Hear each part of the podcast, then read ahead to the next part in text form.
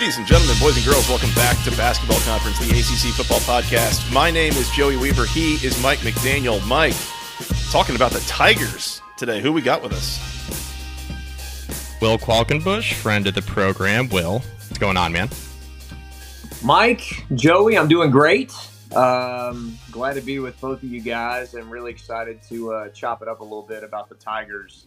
I've not I've not talked about Clemson very much at all uh, this offseason, so I'm really excited to, you know, get the muscles going again. Very uh, nondescript football program doesn't get a lot of attention. Um, really, just kind of flies under the radar in a lot of ways. So you got to remind the people that they're there sometimes.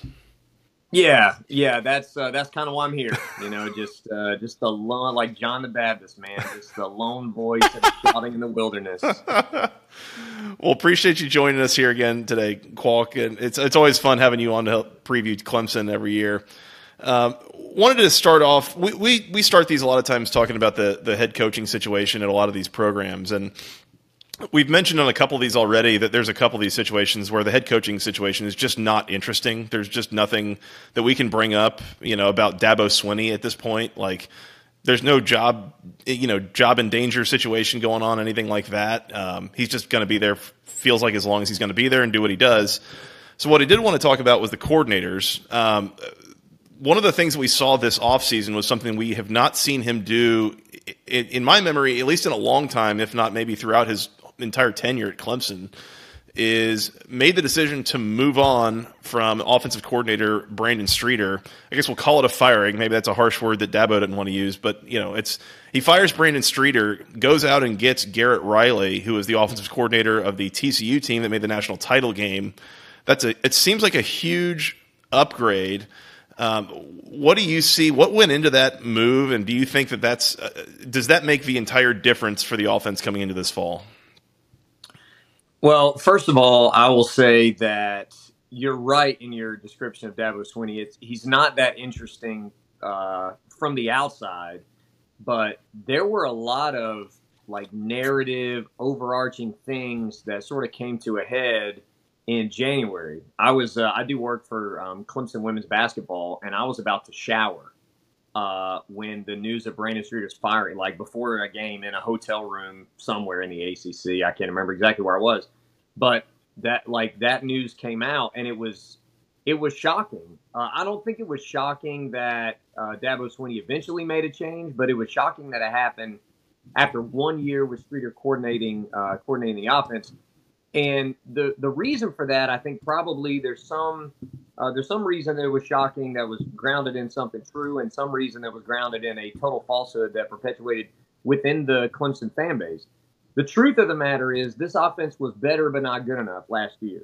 You, look at any preview of DJ Uiagalelei at Oregon State, and it will tell you that DJ was better. He had 22 touchdowns, seven interceptions after an abysmal 21. That's a much better deal he completed, uh, I think, around 62, 63% of his passes. Much better deal. They ran the ball a little bit better and they scored a little bit better. But when you consider these factors, uh, the Notre Dame game in a horrendous weather situation, Notre Dame was able to establish the run. Clemson was not. After saying in camp and then during the season that that's what they really wanted to do.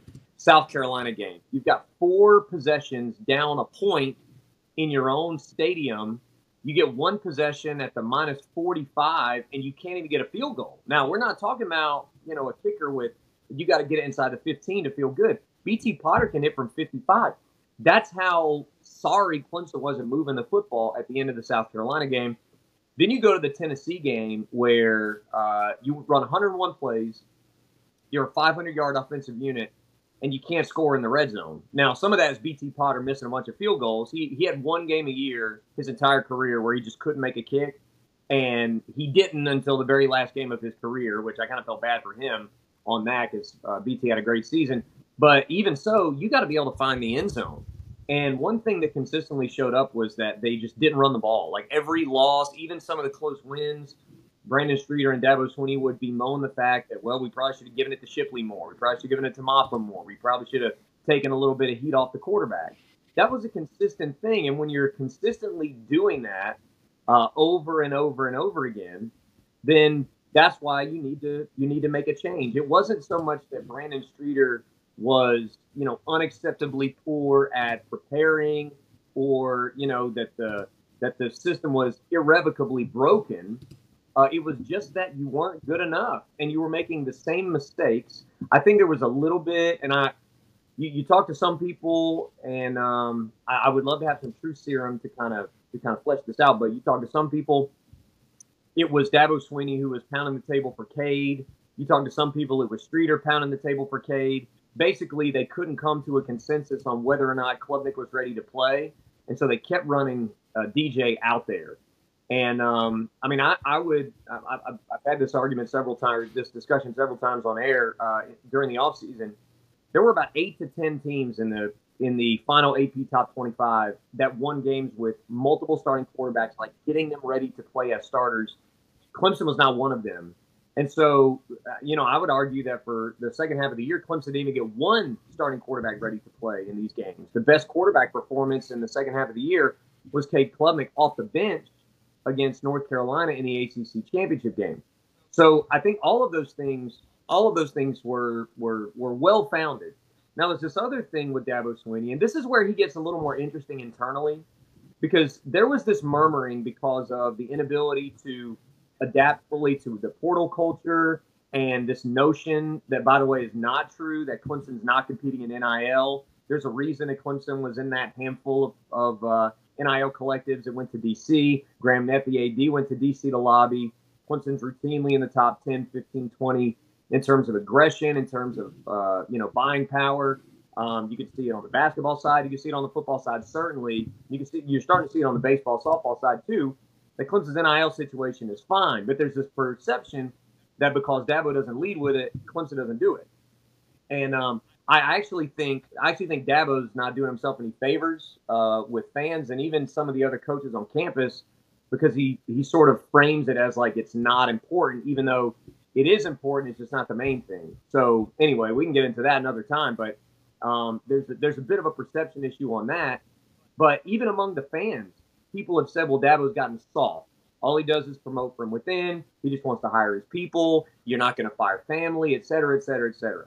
And I, I've tried to remind people, this is a guy that fired Billy Napier, who was his handpicked offensive coordinator after three years, or really two years plus a few games to hire Chad Morris. Like Billy was promoted by Dabo, like one of the first things he did was fire Rob Spence and promote Billy Napier. So Dabo is not more loyal than he wants to win. Was that Dabo's not? Sorry, more. Go ahead. Was that the last assistant that he fired, Billy Napier? Um, I'm trying to think. No, uh, Kevin Steele, 2011. Okay. So 2010, yeah. there was a whole um, there was a whole sort of overhaul offensively where it was Napier, it was I'm trying to think, it was uh, Andre Powell, the running backs coach, and then somebody else left as well. They they had the they had an overhaul there, and then Kevin Steele was fired in 2011. It brought in Brent Venables. So it had it had been a while, but, really you could say Clemson hadn't had guys who needed to be fired. That's not to say they were winning the Broyles Award every year, but you, you didn't have guys that needed to be fired. And I think if you ask Dabo Swinney, he didn't think Brandon Streeter needed to be fired. Um, but he was willing to upgrade that spot, sort of in a ruthless, like throat slit move. Wait to see if a replacement emerged before making a move for Streeter. Which you know, if you believe that Clemson's this like Mister Rogers, it's a beautiful day in the neighborhood, like we're just skipping around the Rose Garden, that kind of place. Uh, those kind of places don't fire your next door neighbor and a guy who's been in the program and a guy who uh, uh, an award in Clemson's athletic department is named after him, Brandon Streeter, because he played through a broken collarbone when he was a quarterback here. You don't just fire that guy uh, after waiting to see if a better alternative comes up. That ain't how you do things if it's like a soft program. So this idea that Dabo is is more focused on building a certain kind of program than he is about winning, I think went by the wayside. And you you know, you, you you had these people who said, well, Dabo, he just wants to hire from within. That's what he wants to do. And, uh, you know, it, it takes some courage, I think, to know how you want to build a program, that sort of small business model where we've got what we need in house and we'll just pass it off down the line. We're going to train people up. we're going to hire when we need to, but we'd really like to promote from within. It's the same basic principle that he uses with his players and, and kind of eschewing the portal unless it's absolutely necessary for a backup situation. Um, he basically has started to tear that down. Um, I'm not saying it's going to go down to the studs, but that I, personally, I think that takes a really strong and humble person to do that. To say this is what I think a program should look like, and then to say, well, maybe it's not, and I should go get the best guy. And lo and behold, he didn't just fire Brandon Streeter and hire somebody; he hired the best coordinator on the market. So that, like, that's the that's the the part of this on the offensive side that's bringing some real intrigue. And I think it's added a jolt of excitement to Clemson fans too, because there were lots of folks who fell into that camp of Dabo's too soft to win another national championship, and I think those folks have been reinvigorated. I believe that. Um, I'm just thinking through like Nick Saban, he adjusts his mindset right years ago with oh power run, power run, power run, and now all of a sudden we have Tua, we have Jalen Hurts. Um, go on down the list. We have all these quarterbacks that now can create in a spread offense. That's what we're going to run now because that's where college football is headed. I think that Dabo kind of breaking the mold of hiring from within, not necessarily going outside the program very frequently, not necessarily firing family, so to speak, very frequently, kind of going outside and breaking the mold. Joey and I said it at the time when he decided to move on to from Brandon Streeter and hire Garrett Riley that we thought that was a really important move for Dabo Swinney to make, not because you know Dabo and Clemson would necessarily fall off to like an eight win program. Joey and I never thought that. But what Joey and I thought from the outside is that this is a team that's taking a clear step back from a national championship level if they continue down the path of this Brandon Streeter offense that is not as explosive as years past.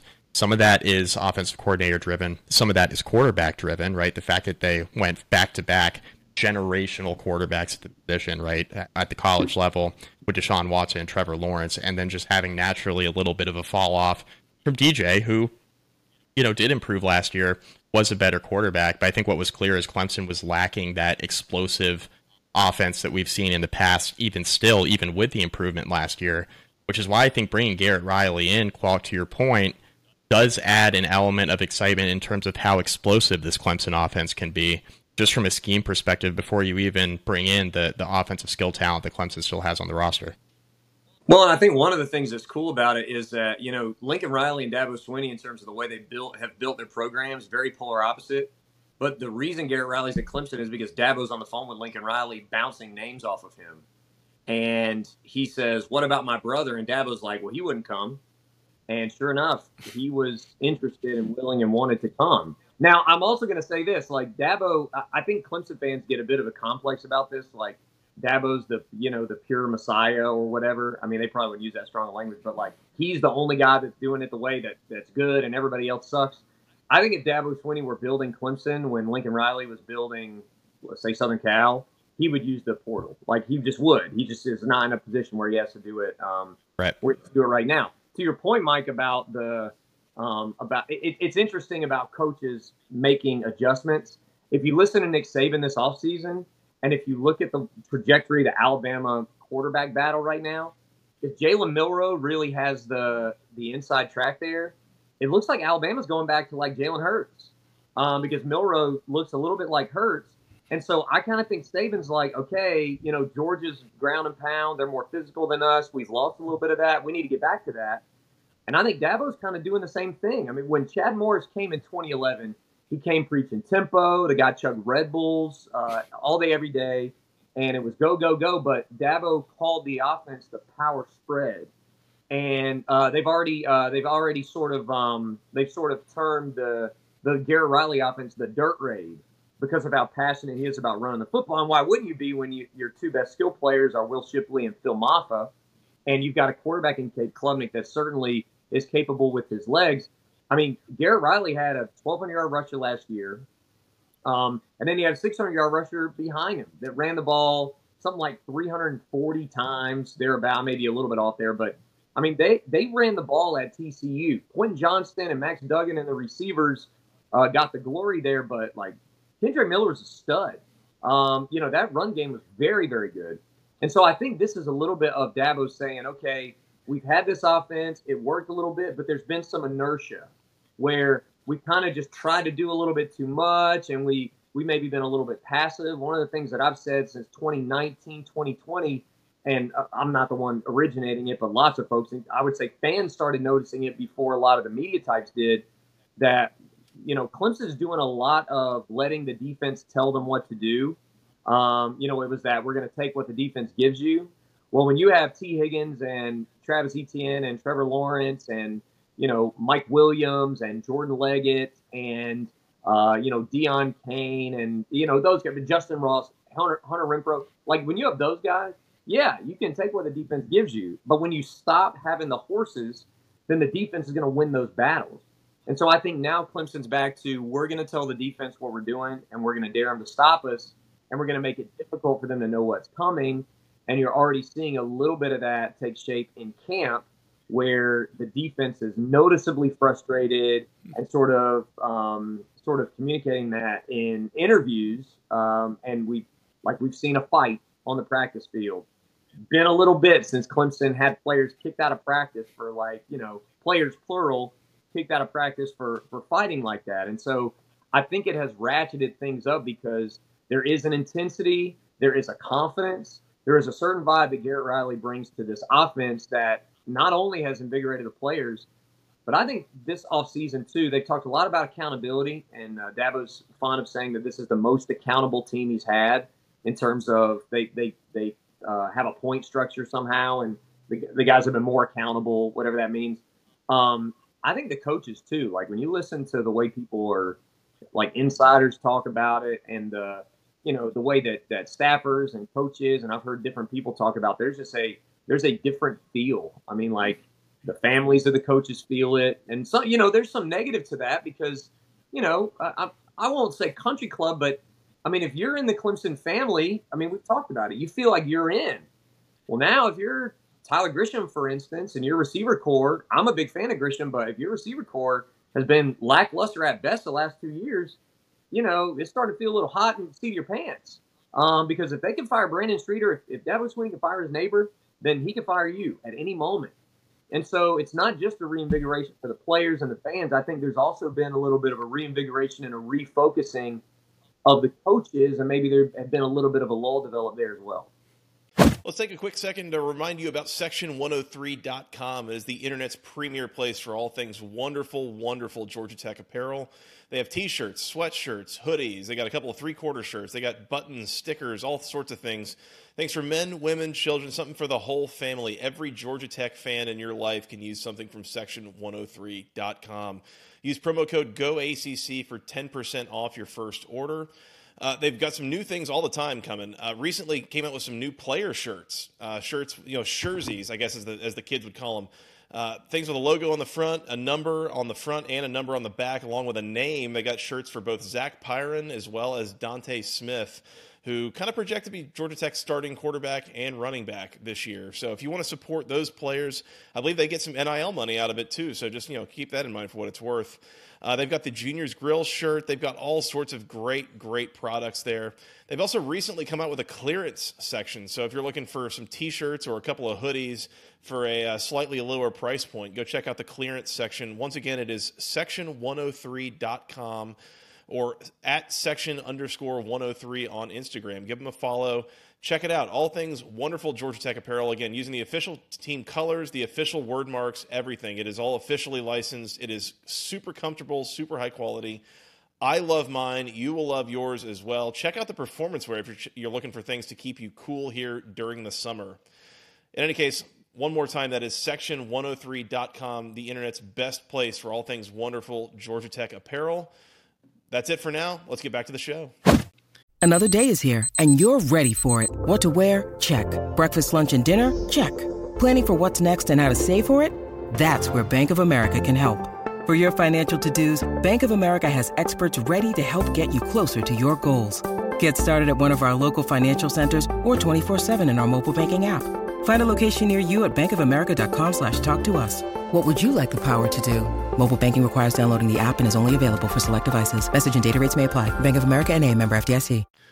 I want to hit on strength of the team here, Qualk. If there's any one or two units on this team, position groups that are the real strength, lots of depth that you think will be maybe the calling card that kind of carry this team throughout the season, who, what would that be? Well, I think I think it starts. People are going to start with linebacker, but linebacker is really a strength weakness um, sort of uh, 50-50 because there's not a lot of depth there. They only have six scholarship bodies. TJ Dudley uh, kicked off the team a few weeks ago for some violations of team rules that are uh, very internet worthy at the moment. Um, so, well, I will just leave it at that. But um, you've got Barrett Carter and Jeremiah Trotter, who are both potential first round picks if things go right. Um, people say that's that may be the best tandem of linebackers in college football. Wade Woodaz is a terrific sort of third wheel there, who's going to play some Sam linebacker. He's also he's filled out. He's put on about 15 pounds. So if one of those guys goes out, like right now, Trotter's dealing with a minor injury. He's being held out, which is giving Woodaz some more reps in the box, which allows Clemson to play with their extraordinary safety depth. Now, I don't know that they have like a star at safety. Uh, Andrew Mukuba is the name. Uh, Jalyn Phillips and RJ Mickens are the older guys. And they've got some young guys. Khalil Barnes made plays in the spring and continues to make plays in practice as a true freshman. I think he he's the freshman that probably I'm most high on. That's also there's a chance that he redshirts because there's so many old guys there at safety. And so if you can move Woodaz inside to spell Carter and Trotter, it allows you to use a third safety down in the box like they kind of want to do. Um, and so I, I, say all that to say the real strength of this team. Uh, there will there will likely be some skepticism here, and I think the national perception is different than the the local perception on this is the the defensive line. Now, I don't think the perception is different on this year's defensive line, but I think there's some skepticism in Clemson Nation about defensive line play because you just had, I mean, we talked about this. You had three different guys on your defense that were first round caliber players in Trenton Simpson at linebacker, in Bryan Bresee, defensive tackle, and Myles Murphy at defensive end. You had three of those guys leave. Simpson played out of position, couldn't play in the box. Uh, the the linebacking core really emerged in November, and Barrett Carter just exploded in November when he and Trenton Simpson switched spots, and they were trying to play Simpson inside because that's where he fits better on the uh, on the NFL level, probably. I'm not sure that did him a whole lot of favors uh, because he just wasn't quite as uh, he wasn't quite as productive there. Carter was productive in the box. And so you had Simpson kind of playing out of position. So, you know, you lose a really good player, but like you feel like you can put that back. Murphy, I'll just go ahead and say it. Great NFL talent, super talented guy, one of the most overrated players that I've seen in the Dabo Swinney era. Five star recruit. Uh, he was productive, but you didn't really see him take over many games. Uh, he was very inconsistent with his pass rush. You didn't notice him. I think if you walk down the street at Clemson, I know this is a high bar, but like when you're replacing Clelin Ferrell and Christian Wilkins and Dexter Lawrence and Austin Bryant, those guys, like if you can walk down the street of downtown Clemson and nobody knows who you are, that's not good. Like you're you're not leaving a mark on the program like that. Myles Murphy is going to be a guy that was drafted very highly out of Clemson that Clemson fans won't miss because you've got guys in spades coming in. You've got Xavier Thomas who's back up front. You've got young guys. TJ Parker has really um, emerged as a freshman that could help him on the edge. And then it's the deep, it's the best defensive tackle group in America. Nick Eason has built a behemoth inside with Tyler Davis and Ruke Orhorhoro. Ruke, I think, is going to be a first round pick by the time this thing is done. He can flex out the end some, especially in the 3 4 alignment. Um, this is a guy that hadn't played a lot of football. He's one of those projects that's really worked out. And um, and then you've got young guys behind them. Well, you've got older guys. Demonte Capehart was a former five star recruit. Trey Williams, a former four star recruit. Older guys that have been in the pipeline. And then Peter Woods, who is a freak, um, five star kid from Alabama that they brought in late in the process last year. Um, you've got Vic Burley inside as well, who's going to be really, really good. Stefan Green's going to be really, really good. They got to figure out how to get snaps for those guys. Payton Page is a guy who came in at 400 pounds. He's down to 315 at the nose. Just a, a massive human being that's really remade his body. Defensive line, and particularly defensive tackle, is the strength because there's depth. I think linebacker will be the answer um, on the defensive side, but that's only because of the top two, maybe three. So I'm going to say defensive tackle. On the offensive side, is very clearly running back with Shipley and Mafah. But then a little bit like linebacker, behind those two guys, there are some what ifs. There are some sort of like low uh, scholarship guys, like in your bottom 15 or 20 scholarships, like Keith Adams Jr., whose dad uh, had a billion tackles when he played linebacker at Clemson in the 90s.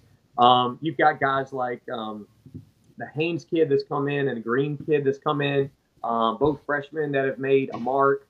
Uh, you have a guy named um, Domonique Thomas who's named Quadzilla. He's like 5'8", and he has the thickest quads you've ever seen. Um, he's probably a number three running back right now as a walk-on. So the running backs, because Shipley and are there, are gonna are gonna be pacing this thing. Outside of that, there are questions. Um, Klubnik's leadership, his intangibles, his playmaking ability, not at all in question. Decision making, very much in question. Pocket presence, very much in question. Ability to, you know, throw the ball away, like take, you know, not take a sack. Those those are things that he's going to learn. Um, Dabo Swinney actually a couple days ago after scrimmage compared him to Deshaun Watson in that he makes a mistake and nobody cares because he doesn't care. And he said this about Deshaun. He said, You knew you were going to score 40. He throws a pick, you knew you're going to score 40. And um, so I'm like, Well, this, like, he really thinks that Klubnik's going to be a 40 point a game quarterback. And, you know, maybe he does. Major questions at receiver. Then Jake Briningstool to step up at tight end. And um, I, I would say I would say offensive line is probably a relative strength too. You got four starters back. Um, you have uh, everything but left tackle solidified, and there are. I mean, if you believe Dabo, there are five legitimate candidates. That's wrong. Dabo's always uh, Pollyanna about that. That's that's just not right. There are probably two candidates at left tackle, neither of whom have very much experience. But particularly inside, you have Marcus Tate, a third-year starter. You have Walker Parks, uh, who is a multi-year starter at tackle and guard, and you have Will Putnam, who moved over to center last camp. He's very comfortable in that role. Um, you've got better depth there. Young guys have come along. I think they've hit on recruits there. I think on the offense, I would say sort of like the defense. Running backs are like linebacker, but then in terms of depth and experience, the O line is kind of like the D line there. So I would say O line maybe because of depth on offense, and uh, D line, particularly D tackle on defense. And I know I just answered like four of the questions besides the one you asked, but that's how I got there. I had to I had to show my work a little bit. You uh, you also answered a few of our additional questions, which was good. But uh, receiver position is is one I'm curious about because we touched on this a little bit earlier. We were talking about like the stud receivers had in the past. There's go down the list: Watkins, Hopkins, Deon Cain, Renfrow, Mike Williams. I mean, could, the list goes on and on. Uh, Justin Ross, I didn't even name there. Who are the guys on the outside for people to be aware of when they're watching Clemson play? Because Clemson, is it more the, the skill position talent on the outside, and is that more to blame for the lack of explosiveness? The okay, Brandon Streeter's offense just naturally wasn't as explosive. The answer probably lies somewhere in between, right? Yeah, it's it's a little bit of all that. Um, you know, this offense when it was originally designed, there were a lot of shots. Um, one of the years, I think it was 2019. At one point in the season, Trevor Lawrence had thrown like 2.6 percent of his passes between the hashes. Like that offense with Trevor Lawrence, um, and and you know, I would I would say Trevor Lawrence, maybe a little bit of Kelly Bryant too, um, and then DJ Uiagalelei very much outside the hashes. Did not want to attack the middle of the field, didn't even try.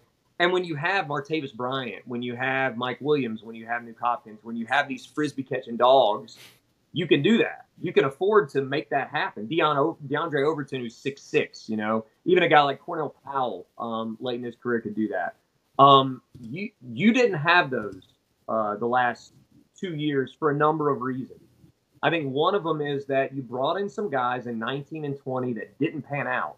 Joseph Ngata, undrafted five-star kid from California, undrafted free agent in the NFL, not healthy, not consistently productive. Frank Ladson now at Miami, super burner, probably a one-trick pony in terms of speed, not a great locker room guy, not consistent in his work habits, not consistent in producing on the field, transfers out. Um, you got a guy. It's like only natural. Sorry, sorry, Qualk. It's only natural he goes and plays in Miami after the descriptions you just gave. Continue. That's right. And you know what? He was. You know what? He was. He was actually decently productive last year in Miami. But yeah, I'm, I'm sure there's some. Uh, I'm sure there's some give and take there you know, I'll, I'll, be a, I'll be a little more gracious. I, will say too, he burned me a couple times with preseason predictions, so I do hold a grudge against him for that. Um, I, you know, the like Beaux Collins um, has been a, a, little bit of an injury problem, maybe a little bit soft. Um, in fact, you know what? While I'm thinking about that, one thing that people don't talk about as much, and I'm I'm saying like my people, like people in our audience, people who are here, and I so I know people around the country are talking about it you know, when Clemson's offense was clicking at its best, we're talking like even the Tajh Boyd era uh, back in the early 2010s, 2015, 16 with Deshaun Watson. I would say even heightened in 17 with Kelly Bryant because of the importance of the run game. There were rugged perimeter blockers. There were guys that would stick their nose in, put a hat on a hat, drive a cornerback. Um, I actually, uh, I was having this conversation a few days ago and I couldn't remember the game. I was like, what game was it where Charone Peake just like leveled a corner and just kept driving him backwards and then like drove him into the ground a couple times, like multiple pancakes. It was on a long touchdown. I was like, was that the was that one of the Miami games? And like three, uh, uh my, our text line blew up and it was like three different games. And that's that's kind of the point that every single game those guys played, that you could see a physical presence. Now, it manifested in catching 50 50 balls and kind of mossing cornerbacks and uh, Mike Williams and uh, and Hopkins had basketball background, so it's like you know getting a rebound, that kind of stuff. So you had that, but you also had willing blockers and capable blockers. And I think this team has lacked that toughness, not just in catching the ball in the air, you know, uh, hand fighting with corners, winning battles, that kind of stuff. Um, not just mental toughness and trying to shrug off a quarterback's mistakes or things like that. But I think the physical toughness in the run game, the, the wide receiver group has got to return to that. Adam Randall appears to have that type of toughness. He's got some big playability, a little bit inconsistent, and is coming off an ACL. He's a freshman from Myrtle Beach. Antonio Williams was the, the top, uh, he was the, the, the, most explosive dynamic receiver uh, last year. And so I'm interested to see in year two what that looks like for him. He came from Dutch Fork High School, which basically wins a state title every year. Um, Will Taylor, who was a two sport guy who's now focused on baseball, could be a first round pick in baseball, was his quarterback. So, like, that that's a that's a really really good program in South Carolina. He was ready to contribute early.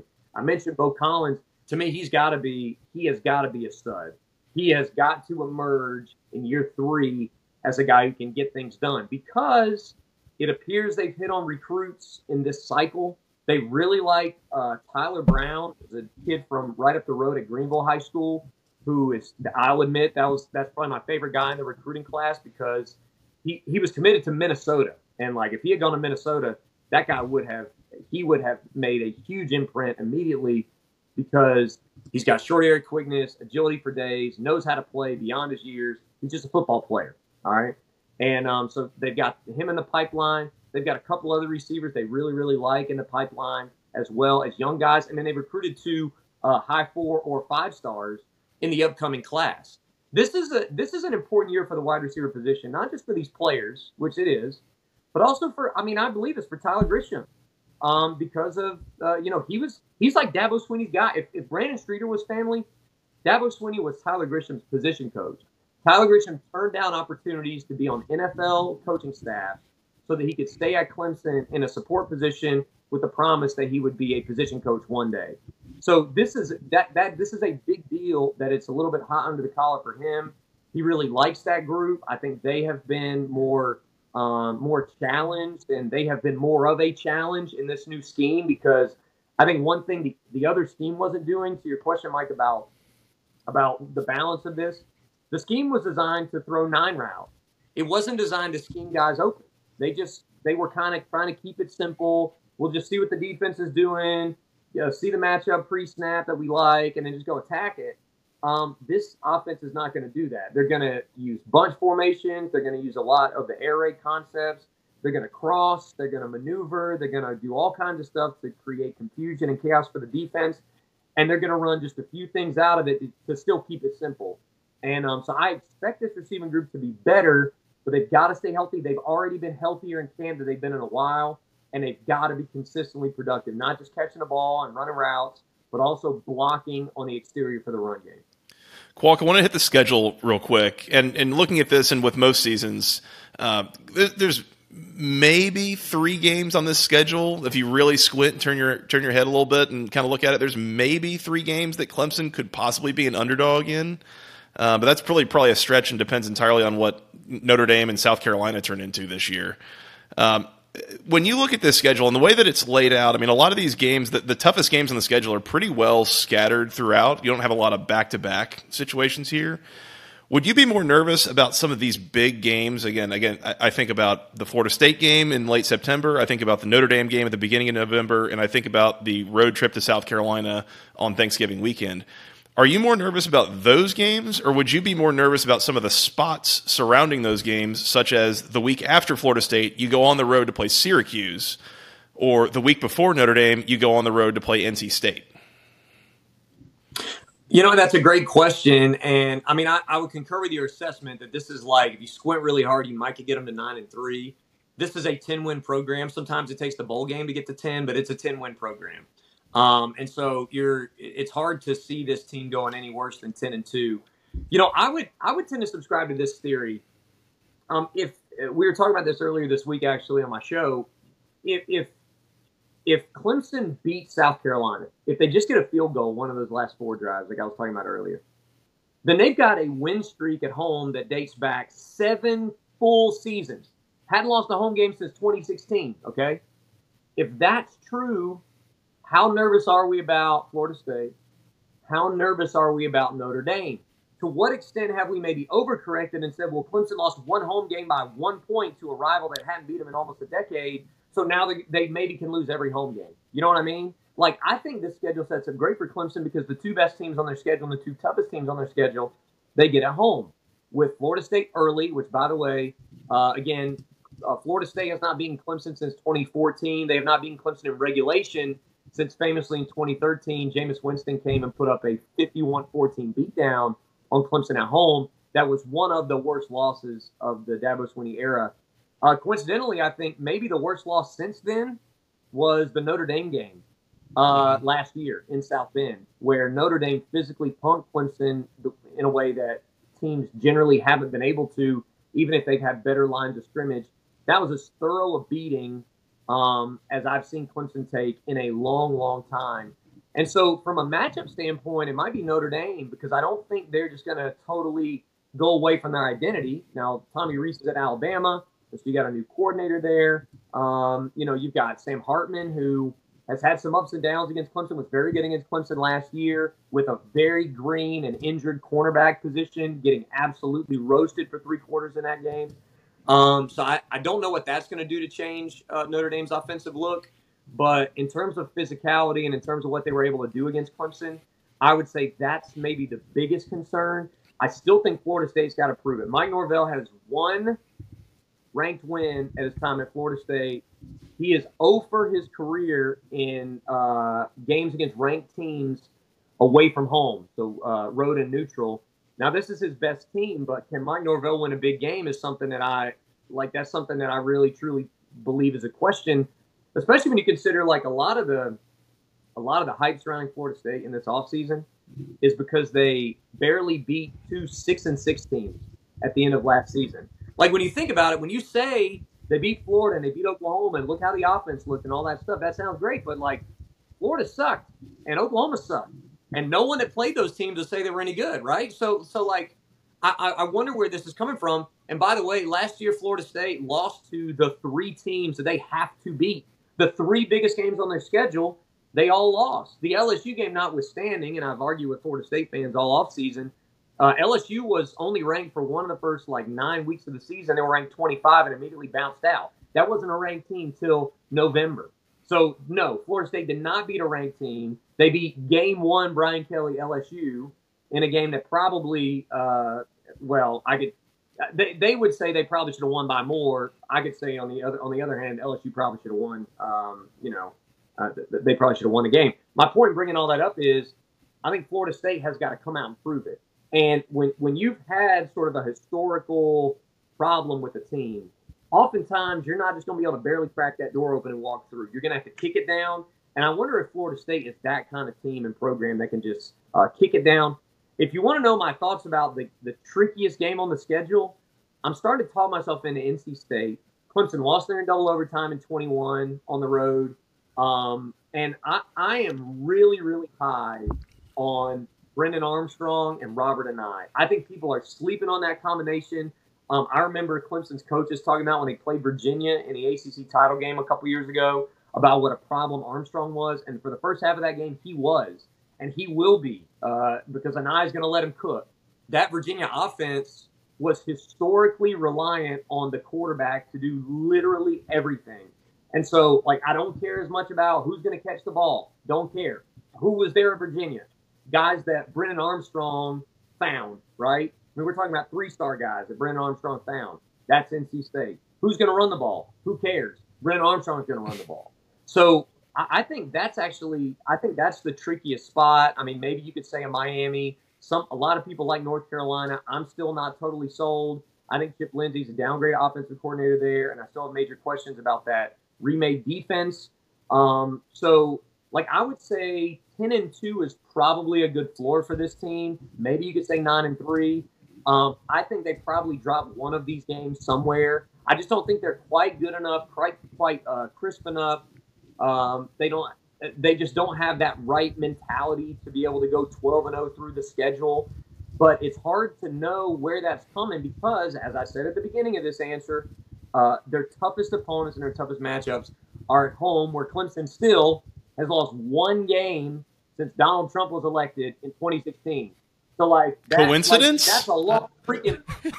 right, right. People are talking, they're saying things. It's terrific. Uh, like, they're, they're, they're, they're, to me, we've forgotten that because they lost their most recent home game. And so, I, like, I, I think that's something that we have to consider here. I, I'm I'm with you on the ten and two prediction. I look at the schedule. I think NC State's a really tricky game. Notre Dame at home for the reasons you mentioned, the physicality problem that Clemson went up against last year. I think Clemson will be better equipped in that game this year offensively, but I do think that's a tough game. You do get them at home. I think that's helpful. Uh, I got to see it with South Carolina. I, I know South Carolina's uh, getting better under Shane Beamer, no doubt about that. But I just wonder if last year was a little bit of an aberration just because of how mediocre the Clemson offense was in terms of just putting points on the board towards the end of the year. And then I agree with the North Carolina point. The, the game where I think, I mean, all eyes are on the September 23rd game against Florida State. I think Clemson. I, am of the opinion like Florida State's my pick to win the league because I think they have the best team on paper. I think your point about Norvell is well taken in terms of like not being able to win a big game. We haven't seen it yet. I think that's fair.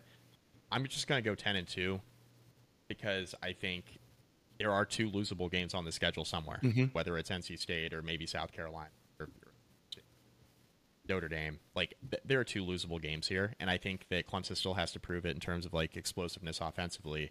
But this is one of the best teams in the ACC, and they're still one of the best teams in the ACC. So I'm going to go with 10 and 2. Um, could they get to Charlotte? Absolutely. Do they play in the ACC championship? Probably, and probably against Florida State and I think it'll be a rematch there. Um, and we'll kind of see what happens. But I think ten and two is where I'm sitting with this team. Joey. I was at ten and two as well. I I, I kind of wanted to go eleven and one, but I feel like there's there's enough spots on here, and uh, there's been enough inconsistency in recent years that I don't know that Garrett Riley fixes the entire problem. Um, I I'm going to pick Florida State to win that game, not not because I think Clemson's all of a sudden vulnerable at home. You know, I I wasn't aware of the, the home winning streak that was you know barely broken there. Um, it's more about you've got like a 60 year quarterback in Jordan Travis. You've got, you know, veteran uh, depth all throughout that Florida State roster versus, again, kind of breaking in still a, young Cade Klubnik and a new offensive coordinator. I just, I think that spot lends itself to Florida State, but I, I picture Florida State and Clemson in a rematch for the ACC championship in early December, and I would be very surprised if there was something else that happened there, if there was anybody else involved. Um, I'll say 10 and 2 because I think they lose that game and I think they drop another one. We've mentioned a couple of the big games, but then there's also a couple of the spots where it you know might not be the best in terms of a look ahead spot or something like that. So I'll say 10 and 2 as well. And uh, I think we're all in agreement on that. And we all see Clemson in Charlotte come December. Yeah, and I'll, I'll say one more thing about that. You know, uh, I, I, didn't mention the Duke game on Labor Day, which I think is a, another tricky spot because for a Clemson fan, playing Duke is supposed to be, you know, it's a quasi home game up in Durham. It's a nice leisurely road trip. You play a bunch of the backups and all that stuff.